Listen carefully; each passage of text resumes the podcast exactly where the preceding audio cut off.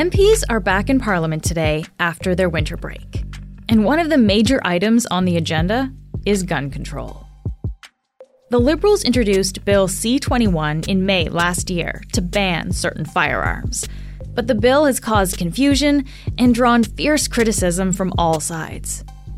Today, the Globe's senior political reporter, Marieke Walsh, is here.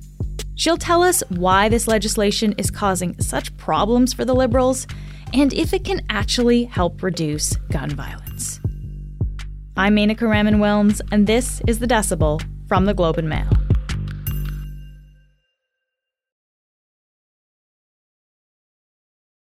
Marieke, it's great to see you again. Thank you so much for being here. Thanks so much for having me on. So before we get into the the new legislation, uh, let's just kind of start with some scene setting here. What are the rules around guns in Canada right now? To legally own a gun in Canada, you need a firearms license. And so you need training. And then, depending on what type of gun you own, there's different rules. So, for example, there are unrestricted guns that you don't have to register with the police, like the SKS Simonov, which we'll hear about again later in this chat, I'm sure. And then there are restricted firearms and prohibited firearms. And restricted ones have rules around how you can use them and where you can use them, and prohibited are just ones that you cannot use. On top of that, there are long lists of thousands of firearms that have been banned through regulations in mm. Canada. Okay. And and how many Canadians own a firearm, like own a gun? So it's interesting because we don't have very good statistics in Canada on this. We know that there are 2.2 million people in Canada with a firearms license. So that's like what five ish percent of the population, five, six percent? You're asking me to do math here, Menaka. I'll, I'll defer to you, but it's a sizable number. Mm. 2.2 million. It's a significant portion of the population. What we don't know is how many guns each of them own because only the guns that are restricted are registered. Let's actually just break down what the the state of things in Canada too. Like what what are the rates of gun violence here in Canada? So the gun crime rates in Canada are much less compared to the United States, where it is prolific, but it's also much more than, for example, countries in Europe. And when you look at the actual numbers, according to Statistics Canada, in 2021, which is the year that we have the complete picture for, the most recent year that we have the most complete picture for, there were more than 8,000 victims of violent crime in which a firearm was present. That doesn't mean all of those people died, but it gives you a sense of just how many people are impacted by gun violence. Hmm. Overall, in the last decade in Canada, gun crime and, and homicides have been on the rise, but Stats Canada did track a decline from 2020 to 2021. And that was largely driven by a drop in Toronto. Whereas in rural areas, there are still actually increases in the rates of violent crime related to or connected with firearms. Hmm. And so there's a very complex picture that governments are dealing with where handguns are the biggest issue in urban centers, but in those rural areas, the crime is committed with long guns, with shotguns, with rifles. And so, from a policy perspective, the liberals are trying to target both types of weapons. That's really interesting context. Okay. So it sounds like we do have rules already around around guns that are out there. Uh, so why did the liberal government now decide to bring in this this new law around guns? Well, it goes back to a long history of electoral politics in Canada. And when the Liberals came to power in 2015, they promised stricter gun laws. For example, until the Liberals came to power, the gun used in the Polytechnique mass shooting in 1989 had not been banned in Canada. Hmm. And the Liberals, while promising in elections stricter gun laws, did very little, if anything at all, in their first mandate to actually bring that in. And then in the next election, they again wedged the conservatives on gun control policies because it plays to the liberals' base in urban areas that are less familiar with gun culture and less familiar with guns in general compared to rural areas in Canada. And so they again promised stricter controls on assault style weapons, but did not deliver what gun control advocates considered was necessary on handguns. And they also only brought in the first round of restrictions that they brought in in May 2020 in the wake of the Portapique mass shooting in Nova Scotia. Right. Okay. So it took them some time to bring it in, and it was done through regulations to ban more assault style rifles, as the liberals describe them.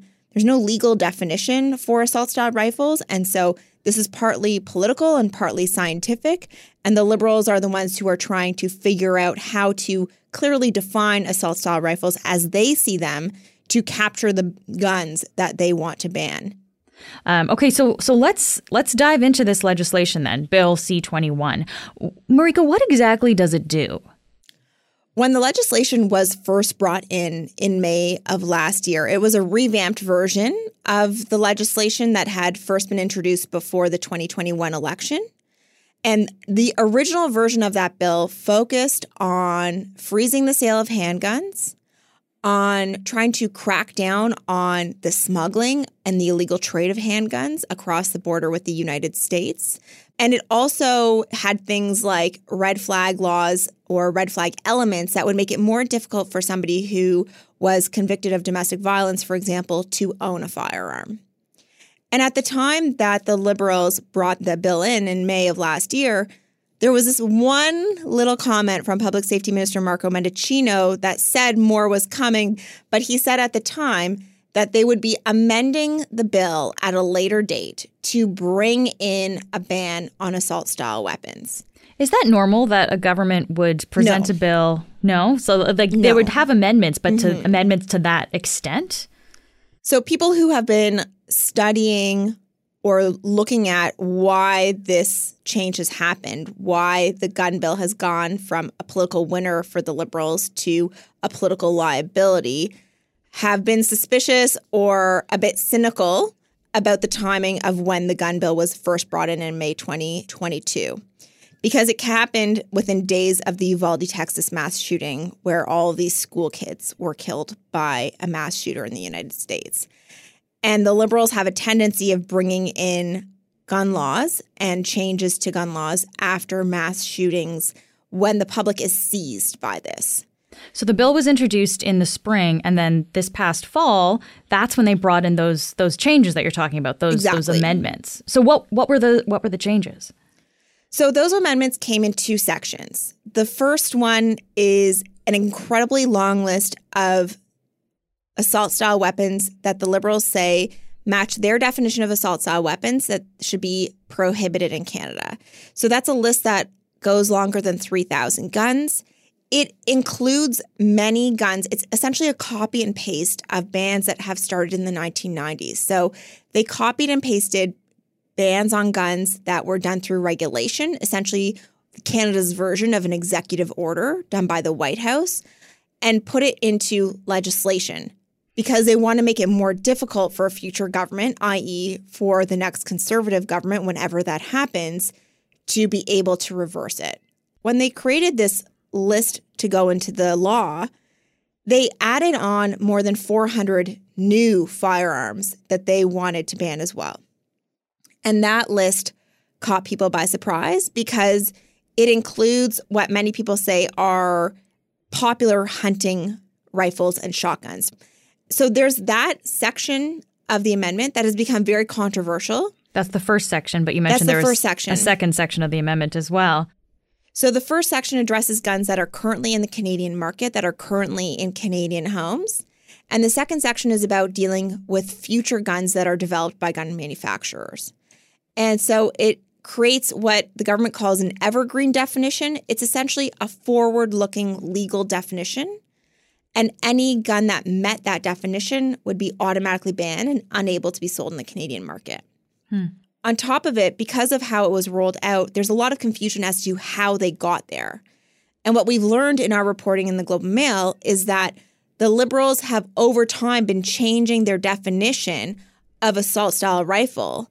And in doing so, have captured many more weapons than they first said they would several years ago when they first brought in the bans through regulations. And so that's part of why people are, are upset with this with this bill then because it is so sweeping. And it sounds mm-hmm. like there's actually even within this legislation, there's different definitions of the types of guns that, that would be banned. Like something that was not caught up in the original uh, legislation mm-hmm. is caught up in the amendment. So are like are there even contradictions in there of, of what's actually included?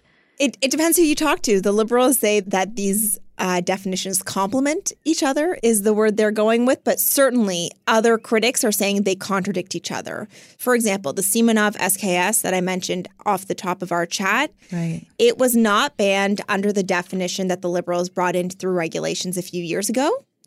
And so it remained unrestricted in the Canadian market.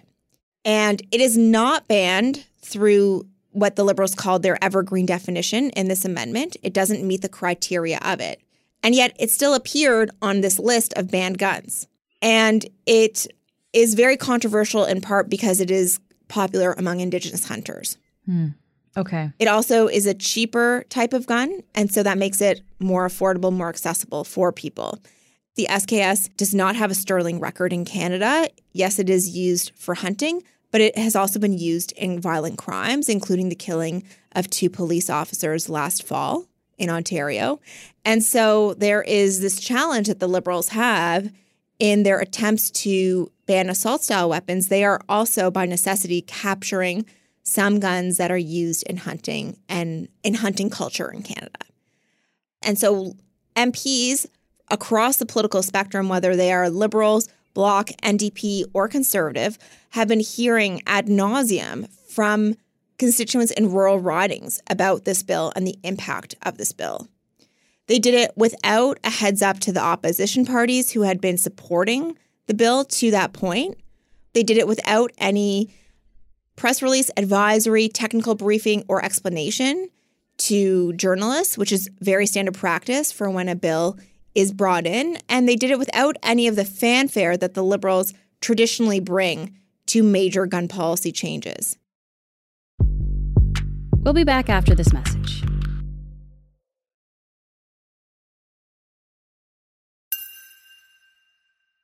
All right, let's get into some of the criticism of this bill because mm-hmm. there is a lot of that.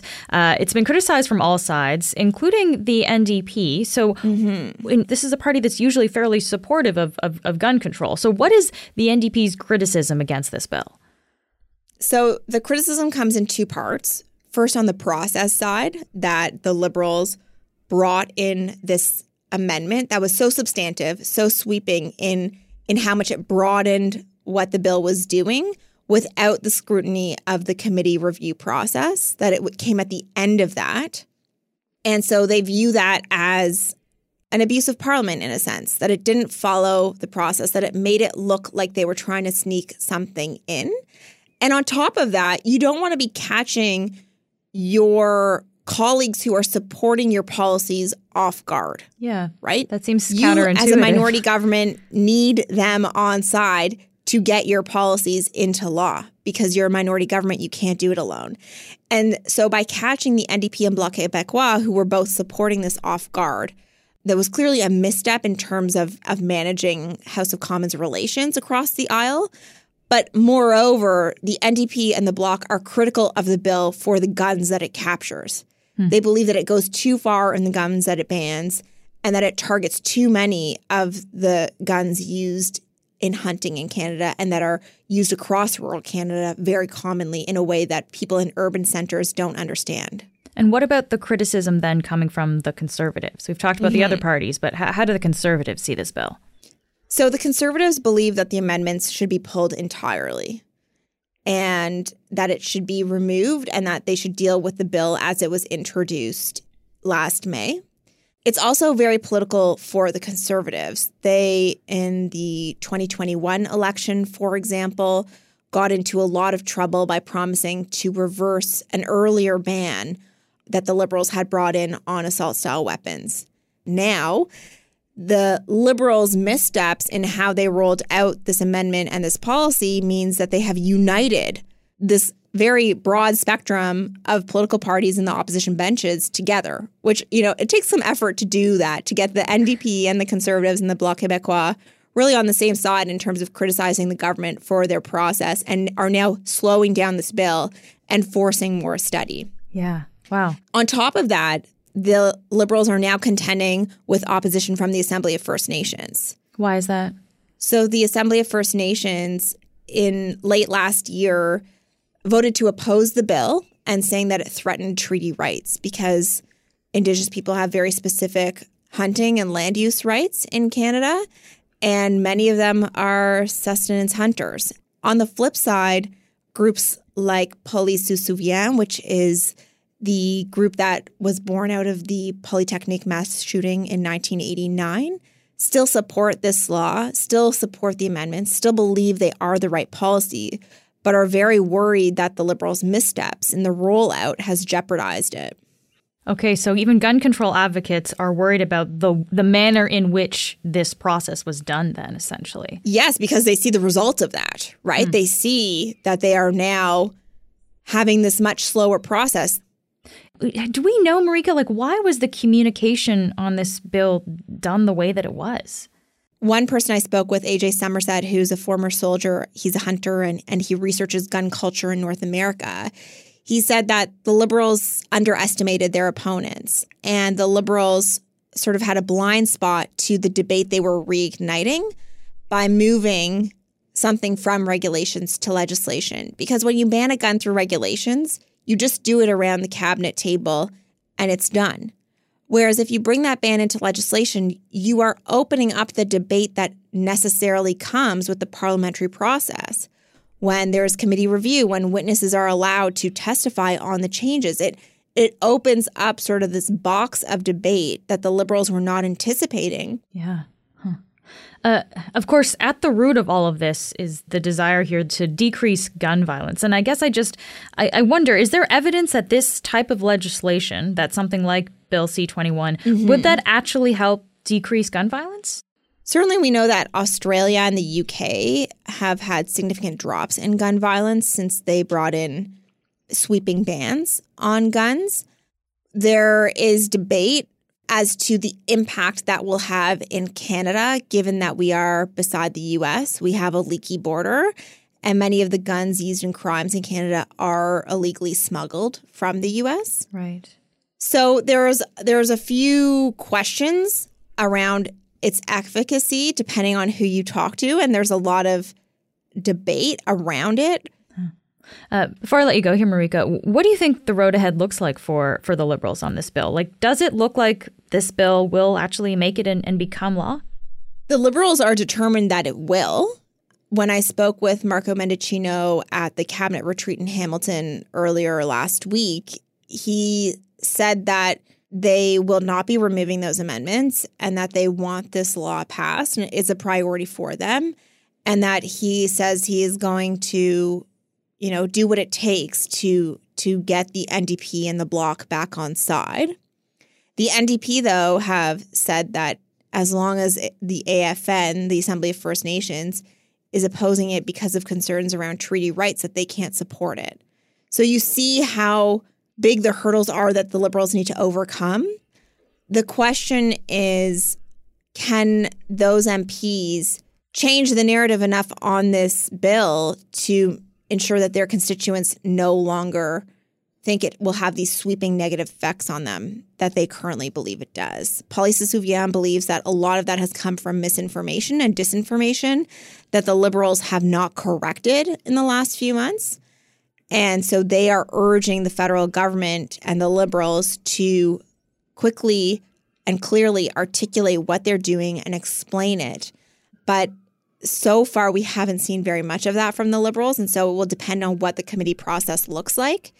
And right now, the committee is still debating even how many sittings they should still have, how many meetings they should still have on this. So we don't even know what their plan to review it will look like. Sounds like there's a long way to go then. It certainly does, yeah.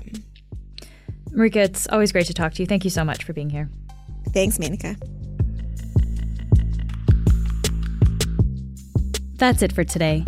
I'm Menaka Raman Wilms. Our producers are Madeline White, Cheryl Sutherland, and Rachel Levy McLaughlin. David Crosby edits the show.